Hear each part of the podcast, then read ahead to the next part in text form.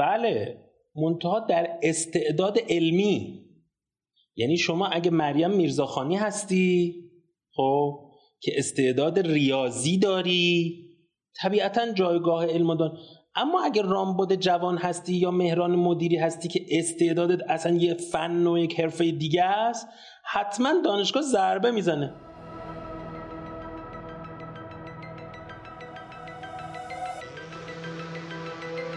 سلام. من علی علامیم و اینجا استودیوی فراهوشه.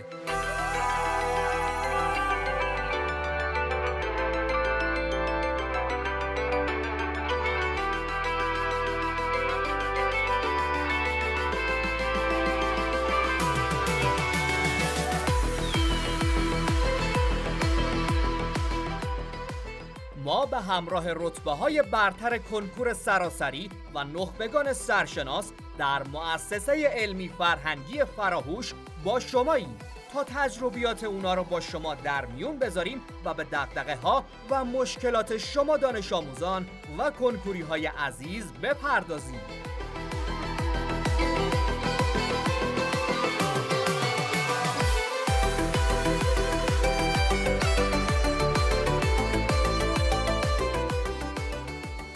فصل دوم اپیزود اول.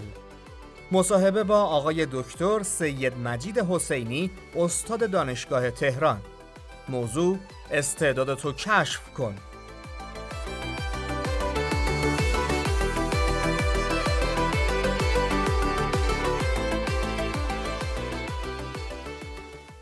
به نام آفریننده علم. سلام و درود خدمت همه شنوندگان عزیز. امیدوارم هر جا که هستین و دارین صدای ما رو میشنوین حال دلتون سرشار از امید و انگیزه باشه. خب در این اپیزود به یه موضوع مهمی می‌خوایم بپردازیم که در رابطه با شناختن استعداد و شکوفایی اونه. خب برای این موضوع مهم هم یک مهمان ویژه داریم که فکر کنم فقط معرفی ایشون کفایت کنه. ارتباط داریم با جناب آقای دکتر سید مجید حسینی. جناب حسینی سلام و درود به شما. سلام عرض می‌کنم خدمت شما و شنوندگان عزیز. جناب حسینی حالا قبل از اینکه بریم سراغ سوالات آیا صحبت کلی در رابطه با موضوعی که می‌خوایم راجع صحبت کنیم دارید؟ ببینید صحبت کلی اینجا وجود نداره. اون چیزی که وجود داره این است که نظام آموزشی ما به عنوان یکی از بزرگترین سیستم های دولت ایران در سرکوب استعدادها و در اینکه آدم ها رو مثل یک کارخونه تولیدی خدمت شما عرض شود که چه می‌دونم چاقو و دست چاقو و یک کارخونه تولیدی همه رو یک دست بکنه اوله فکر نمی کنم هیچ نظام آموزشی در دنیا اینقدر در یک دست سازی و یک, یک جور کردن استعدادا موفقیت داشته باشه خلاصه. خب حالا بریم سراغ سوالات. همونجور که توی صحبتهای خودتون همین الان گفتید تو سیستم آموزشی ما شرایطی وجود نداره برای شناخت استعداد.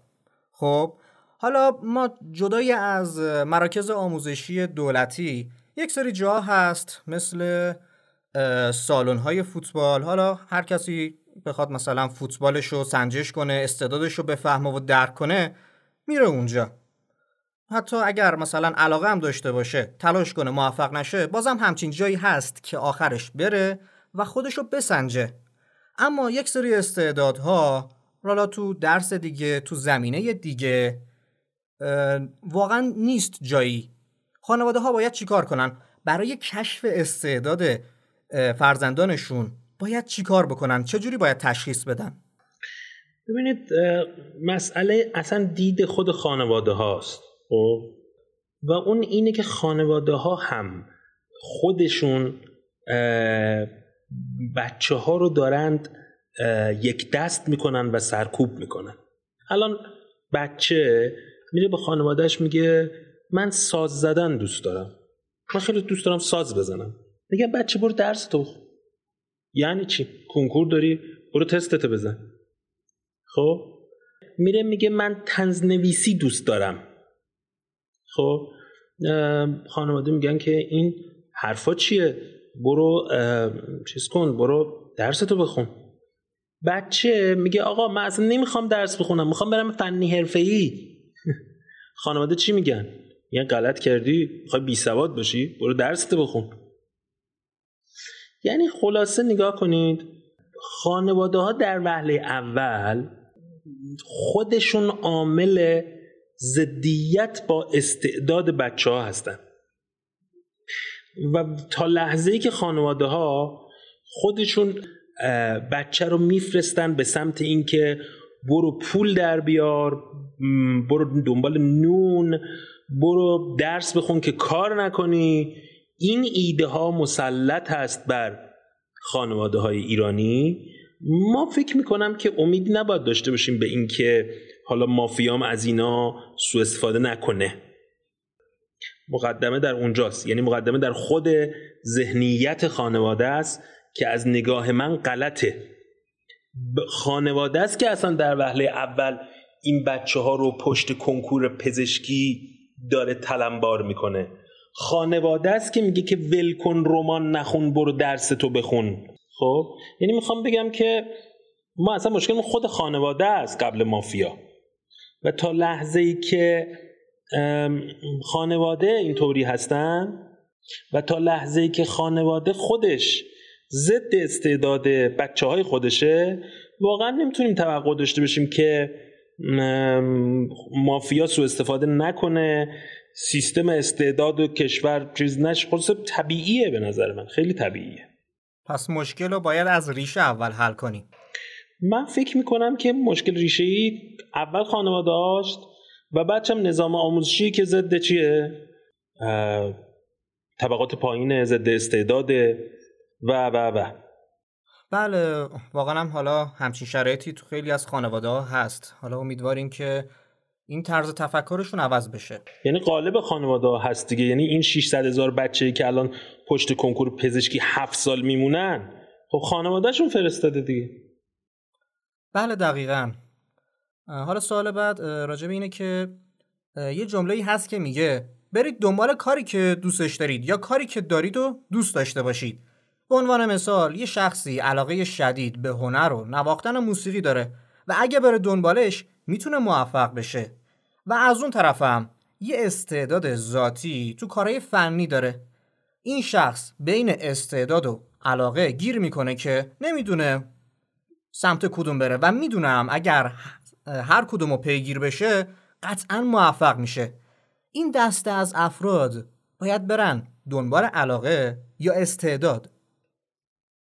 ببینید تو لحظه ای که علاقه و استعداد رو با هم فاصله می‌ذاری به نظر من یه اشکالی اینجا وجود داره. و اون این است که احتمالا علاقه بد ساخته شده. ببینید علاقه همیشه یک معلفه اجتماعی داره و اون این است که ما غالبا از تجربیاتمون این نتیجه رو می‌گیریم که به چی علاقه داریم. ما همه چیز رو که تجربه نمی کنیم مثلا اگر دیویست تا میدان برای استعدادهای من و شما وجود داشته باشه ما چند تاشو تجربه می‌کنیم؟ مثلا ممکنه پنج تا تجربه بکنیم. و دیویست تای دیگه شو چی؟ تجربه نمی کنیم به این دلیل می شود گفت که علاقه رو داره جامعه می‌سازه. عملا تو مناسباتی که اجازه تجربه کردن به ما میده ما احساس می‌کنیم اونجا علاقه داریم. و بسیاری از جاها رو به ما اجازه تجربه کردن نمیده. یا مسئله دیگر این است که ما حس این که به چه علاقه داریم رو داریم از جامعه می‌گیریم. به نظر من اصلا بین استعداد و علاقه یه چنین فاصله پر نشدنی وجود نداره. اگر شما می‌بینید که این فاصله در وجودتون هست یعنی به یه چیزی علاقه دارین یا استعداد یه چیز دیگه دارین شک کنید به اینکه اون علاقه غلط ساخته شده. احتمال غلط ساخته شدنش بسیار بالاست. و باید برید به دنبال اینکه علایقتون رو اصلاح بکنید. انسان ساخته شده برای اینی که تو اون پنج استعدادی که داره خب بره پیش. یعنی برای پیشبرد استعدادهاش ساخته شده. تو لحظه ای که شما فکر می‌کنی یه چیزی استعداد داری ولی نمی‌خوای توش بری انگار که یک اشکالی وجود داره در تولید علائقت. من فکر می‌کنم نباید دنبال چیزی رفت که چی؟ شرایطش رو نداری در وهله اول. یعنی شما اگه استعداد جنگلداری هم داری اگه تو عربستانی باید بیخیالش بشی. خب؟ تو, تو این فضا خب مسئله اول چیه؟ مسئله اول شرایط یعنی نسبت استعدادت با شرایط. خب اگه استعداد اولت با شرایط نمی‌خوره خب برو سراغ استعداد دومت. اگه استعداد دومت نمی‌خوره خب برو استعداد سراغ استعداد پنجم. بالاخره هر کسی 4 5 تا استعداد تو وجودش هست. طبق همه چی نظرسنجی ها و کارهای علمی که اتفاق افتاده از کلیفتون تا نظرسنجی های دیگه جهانی هر کسی 4 5 تا استعداد داره. اون بخش از استعدادت که نمی‌خوره با شرایط رها کن. شما نمی‌تونی بری تو قطب جنوب یخچال بفروشی. هرچند ممکنه استعداد یخچال فروشی باشه. خب؟ یعنی اون چیزی که با شرایط نمی‌خونه باید رها کن. اینایی که میان پیش من میگن که آقا ما استعداد پزشکی داریم. فرض که بپذیریم که من نمیپذیرم. نمیشه 600 هزار نفر در مملکت در هر سال استعداد پزشکی داشته باشن. خب؟ اینا استعداد پول دوست داشتن دارن. شأن اجتماعی دوست داشتن دارن. خب هر کسی شأن اجتماعی دوست داره دیگه. وقتی بچه می‌بینه که همه شأن اجتماعی مال پزشکی است خب دوست داره پزشک باشه شأن اجتماعی دوست داره. بله همون به قول خودتون قالبیه که تو ذهن خانواده ها شده و خانواده هم انتقال دادن به اینا حالا یا تو جامعه این قالب افتاده؟ دیگه. پس این علاقه استعداد نیست این دروغه. فرد فکر می‌کنه استعداد داره. خب؟ ولی فرض کنیم که استعداد داره. آقا شرایطش نیست. خب اگه شرایطش وجود نداره بی خیال شو. برو سراغ استعداد دیگرت. جناب حسینی حالا یه جایی هم هست. حالا همین جوری که من گفتم طرف علاقه داره مثلا به کار مکانیکی از اون طرف گیتار هم خوب می‌زنه مثلا. تو هر دوتا هم موفقه. شرایط هر دوتا هم براش جوره. طرف از چه نظر و از چه دیدگاهی باید اینا رو انتخاب بکنه؟ میگه من علاقه شدید به گیتار زدن دارم ولی از این ور با مکانیکی هم حال می‌کنم بعدم نمیاد. مثلا اینجوری میگه. به اعتقاد من تو این لحظه ای که هر دوتاشو دوست داری و به هر دوتاش علاقه داری و در هر دوتاش استعداد داری باید بری تو اون چیزی که در زندگی جمعی موثرتره. یعنی به این فکر کنی که من اگر برم فرض کن تو فلان رشته چقدر تو جامعه موثرم و آدم درست حسابی هستم و تو فلان رشته چقدر موثرم از روی اثرگذاری اجتماعیت تصمیم بگیری که چی؟ که چقدر مفید باشم؟ چقدر اثر اجتماعی داشته باشم بله بله بله با توجه به صحبت قبلی شما در مورد مافیای کنکور که داشتید یه سری از دانش آموزا هستن که به رشته های تاپ و دانشگاه های تاپ هم علاقه دارن و هم استعدادشون هم توی این رشته هست. اما خب به قول خودتون بدون کمک مؤسسات واقعا نتیجه گرفتن تو کنکور با این شرایط سخته. به نظرتون دانش آموزا دست به دامن این مؤسسات بشن یا نه؟ از هدفشون دست بکشن. من معتقدم همه با هم دست جمعی باید این مؤسسات رو تحریم کنیم هممون. چجوری امکان پذیره؟ خیلی راحت. یک تصمیم جمعی. یک کمپین جمعی. چون ببینید تحریم کنیم بله. هم باید تحریم کنیم هم باید دولت رها کنه. وحلی اول دولته. نه همه با همیم. تا لحظه که خانواده پشت مافیا کنکور هستن دولت هم نمی‌تونه کاری بکنه. ما نیاز به یک تصمیم جمعی برای فرار از مافیا داریم. و به نظر من این تصمیم فردی نیست که آقا من برم یا نرم. نه. ما باید جمعی تصمیم بگیریم و علیه مافیا باشیم تا همه با هم رها بشیم. و اینجا هممون در کنار هم باید تصمیم بگیریم و مقاومت کنیم. ما نباید خودمون شخصی حساب کنیم. هممون با هم یه تصمیم بگیریم بیستیم. همطور که من ایستادم تک تک ما باید بیستیم تا شرایط تغییر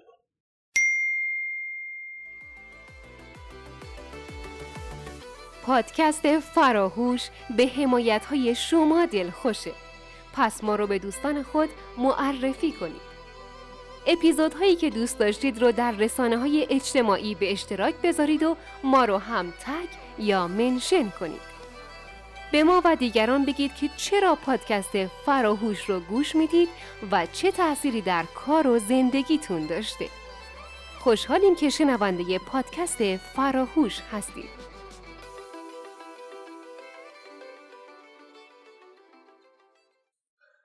جناب حسینی حالا اینجا من مخالف همچین مؤسساتی هم اما واقعا توی شرایطی نیستم که ملت از یه طرف و از یه طرف هم دولت بخواد همبستگی ایجاد بشه و اینا رو بذاریم کنار.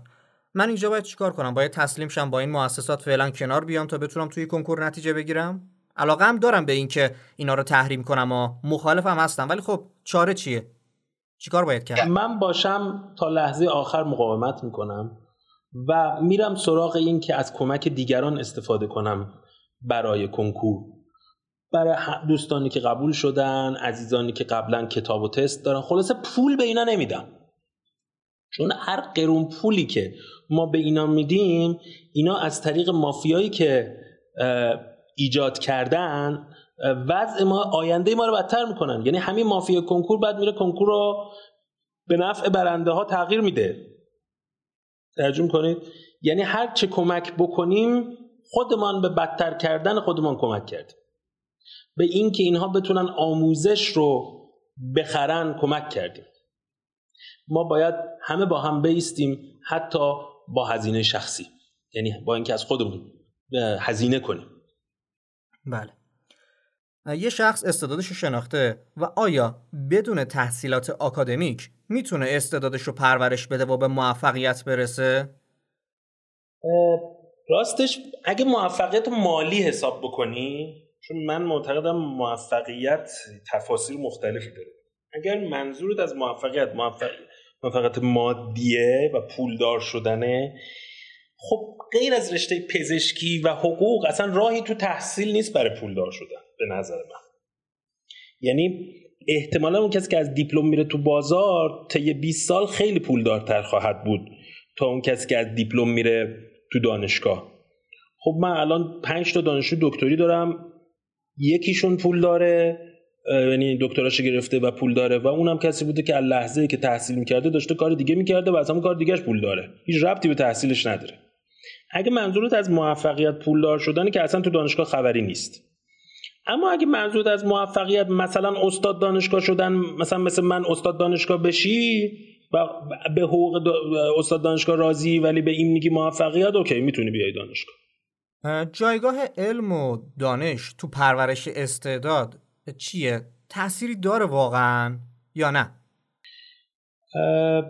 بله منتها در استعداد علمی یعنی شما اگه مریم میرزاخانی هستی خب که استعداد ریاضی داری طبیعتا جایگاه علم دان اما اگر رامبد جوان هستی یا مهران مدیری هستی که استعدادت اصلا یه فن و یک حرفه دیگه است حتما دانشگاه ضربه می‌زنه.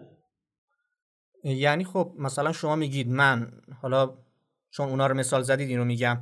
مثلا من استعداد بازیگری دارم دارم به طور آزاد تئاترم کار می‌کنم.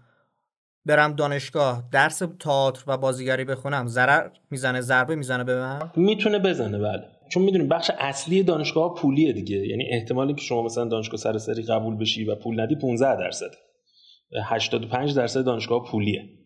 خب یه پول عظیمی ازت می‌گیره. در حالی که اون پول هزینه چیز بکنی مهارت آموزیت بکنی حتما برات بهتره. یه پولی می‌خوای هزینه کنی دیگه. اون پول خرج مهارت کنی بله. بهتره تا من خرج مدرک بکنی درسته اشخاصی هستن که به دنبال مهارتشون رفتن و تا حدودی هم موفق بودن شما به عنوان استاد دانشگاه در ادامه مسیر این افراد چه انتظاری ازشون دارید؟ حالا فرض کنید استاد همچین افرادی هستید که راهشون هم درسته اومدن تا اینجا هم خوب اومدن اما چه انتظاری دارید ازشون برای آینده؟ ببینید بستگی داره که دارن چیکار می‌کنن اگه فردی اومده عاشق و علم و دانشه. مثلا فرض کن من رشتم علوم سیاسیه. این عاشق فوکو و هابرماسه و می‌خواد که توی این تعمیق بشه عمیق بشه. من ازش توقعم اینه که چیز رو بذاره کنار آرزوهای پول, پول به دست آوردن های بزرگ رو بذاره کنار و بچسبه به همین عشق و علاقش در زمینه ساینس و علم. اما اگر آمده در دانشگاه موفقم هست درسم می‌خونه. اما می‌خواد درس رو بخونه که یه شغلی پیدا کنه که اون شغل درآمدساز باشه من انتظارمه که دانشگاه ول کنه بره دنبال شغلی که درآمدسازه. دانشگاه محل ساینسه. تو همه دنیا هم اون کشورهایی که نظام آموزشی درستی دارن مثل کانادا مثل آلمان مثل اسکاندیناوی 20 درصد مردم میرن دانشگاه. بقیه میرن فنی حرفه‌ای. دنبال هنر و استعدادشونن. یعنی مهارت. و بعد از مهارت شبکه سازی. تو این شبکه سازی چه اتفاقی میفته؟ ببینید هر سازمان شغلی یک شبکه حرفه‌ای بهش حاکمه. مثلا اگه ما این سازمان شغلی موسیقایی داریم که همه کار موسیقی می‌کنند حتما یک شبکه روابط شغلی بهش حاکمه. مثلا اونایی که تهیه کننده کنسرتن اونایی که تهیه کننده سی دی هن اونایی که کارگردانن اونایی که میکسرن اونایی که هنرمند یه شبکه است خب؟ شما وقتی که می‌خوای وارد یک شغلی بشی مهارت اون شغل به تنهایی کافی نیست. مثلا شما خیلی می‌تونی موسیقیدان خوبی باشی ها. ولی هیچ وقت نتونی شغل موسیقیدانی رو به دست بیاری چون هیچ تهیه کننده ای باش ارتباطی نداشته باشی که پشتت ایسته و بزرگت کنه. یا ممکنه خیلی خواننده خوبی باشی ولی هیچ وقت با تهیه کننده حامد همایون در تماس نباشی که چند صد میلیون بهت بده بگه صدات مال من. اینجا یه شبکه شغلی وجود داره که به اندازه مهارت اهمیت داره. به اتفاقا اون چیزی که دانشگاه ازت می‌گیره قطع کردن از همین شبکه شغلیه. دقیقا. واقعا هم همینطوره. ما از بازار کار فاصله می‌گیریم به خاطر دانشگاه و بعد اینکه مدرک می‌گیریم حالا سربازیمون هم حالا بریم و بیایم حالا ما پسرا. بعد تازه میایم بازار کار. اه چه خبره؟ چی شده؟ چی نشده؟ یه پنج سال دیگه هم باید از عمرمون رو تلف بکنیم. آخرش هم ببینیم نه نشد. به یه چیزی خب خانه باشیم با اون مدرکی هم که گرفتی با اون دکتری که گرفتی و رفتی سربازی حالا با دکتری کلی هم تحقیر شدی چون دکتر بودی برمیگردی اصلا حاضر نیستی تو شبکه شغلی موجود بری یک شغل اولیه قبول کنی. برای اینکه به سازمان شغلی وصل بشی تو باید بری از پایین شروع کنی. مثلا اگه می‌خوای تئاتر بازی کنی باید بری کف صحنه رو جارو کنی. ولی تو با دکتری نمیری کف صحنه رو جارو کنی. پس تو شبکه روابط شغلی هم جایگاهی پیدا نمی کنی چند تا دکتر بیکار داریم الان؟ منظورم از دکتر دکتر پی اچ تخصصی. چند تا داریم؟ همین دو هفته پیش یه دوستی که فوق دکتری فیزیک می‌خوند در دانشگاه فردوسی خودشو حلقاویز کرد. از پنکه خوابگاه خودشو حلقاویز کرد. این اون ناامیدیه که پس از گرفتن مدرک فوق دکتری به تو دست میده لحظه ای که هیچ مهارت شغلی و هیچ شبکه شغلی نداری. پس ما با ایجاد همچین چیزی داریم قتل صورت میدیم. حالا قتل از روح قتل از ناامیدی قتل از دیگه جسم که دیگه خودتون اشاره کردید. من من میگم دانشگاه داره این کار می‌کنه. ضد شبکه شغلیه. اگه تو تایم تو به جای دکتری و فوق لیسانس گرفتن بذاری برای اینکه یک رابطه شغلی درستی از پایین ایجاد کنی مطمئن باش ده سال دیگه تو اون سازمان شغلی به جای می‌رسی. تو اون استعداد مثال بزنم. من رفتم یه ای همین توی تهران. پسره به من گفتش که دکتر به مبارزت ادامه بده در حوزه دانشگاه. گفتم چطور فوق لیسانسی؟ پشت کشیر بود یعنی پول حساب می‌کرد تو اغذیه. گفت بله فوق لیسانس مکانیکم. گفتم کجا؟ گفت علم و صنعت. بهش گفتم تو اگه به جای اون فوق لیسانس علم و صنعت از اول میومدی تو این اغذیه ساندویچ فروشی الان به جای کشیر صاحب اغذیه بودی. آره واقعا جالبه. دانشگاه ضد شغله. یعنی اگه زودتر اومده بود و می‌تونست برای خودش یه زندگی مستقلم بسازه. آره آره ولی الان کشیره و با اون حقوق نمی‌تونه حتی یک خونه اجاره کنه و خلاصه خانواده تشکیل بده. امیدوارم کسایی که صدای ما رو دارن میشنون به کارشون بیاد و توی زندگیشون استفاده بکنن. خیلی سپاسگزارم از شما. به خاطر وقتی که گذاشتید از تجربتون و از چیزایی که می‌دونستید برامون گفتید. عزیزی. کلام آخر اگر صحبتی دارید. نه ارزی نیست. انشالله که موفق باشید. سلامت باشید. لطف کردید بزرگواری کردید. خدا نگهدار.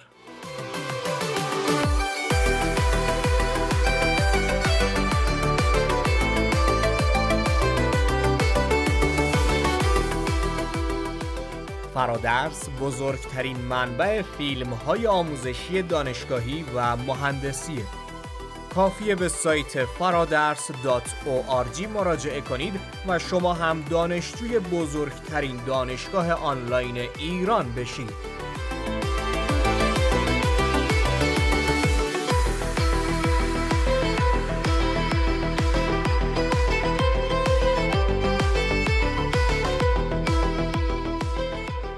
برای گوش کردن اپیزودهای بیشتر و دسترسی به محتوای تکمیلی به سایت فراهوش مراجعه نمایید.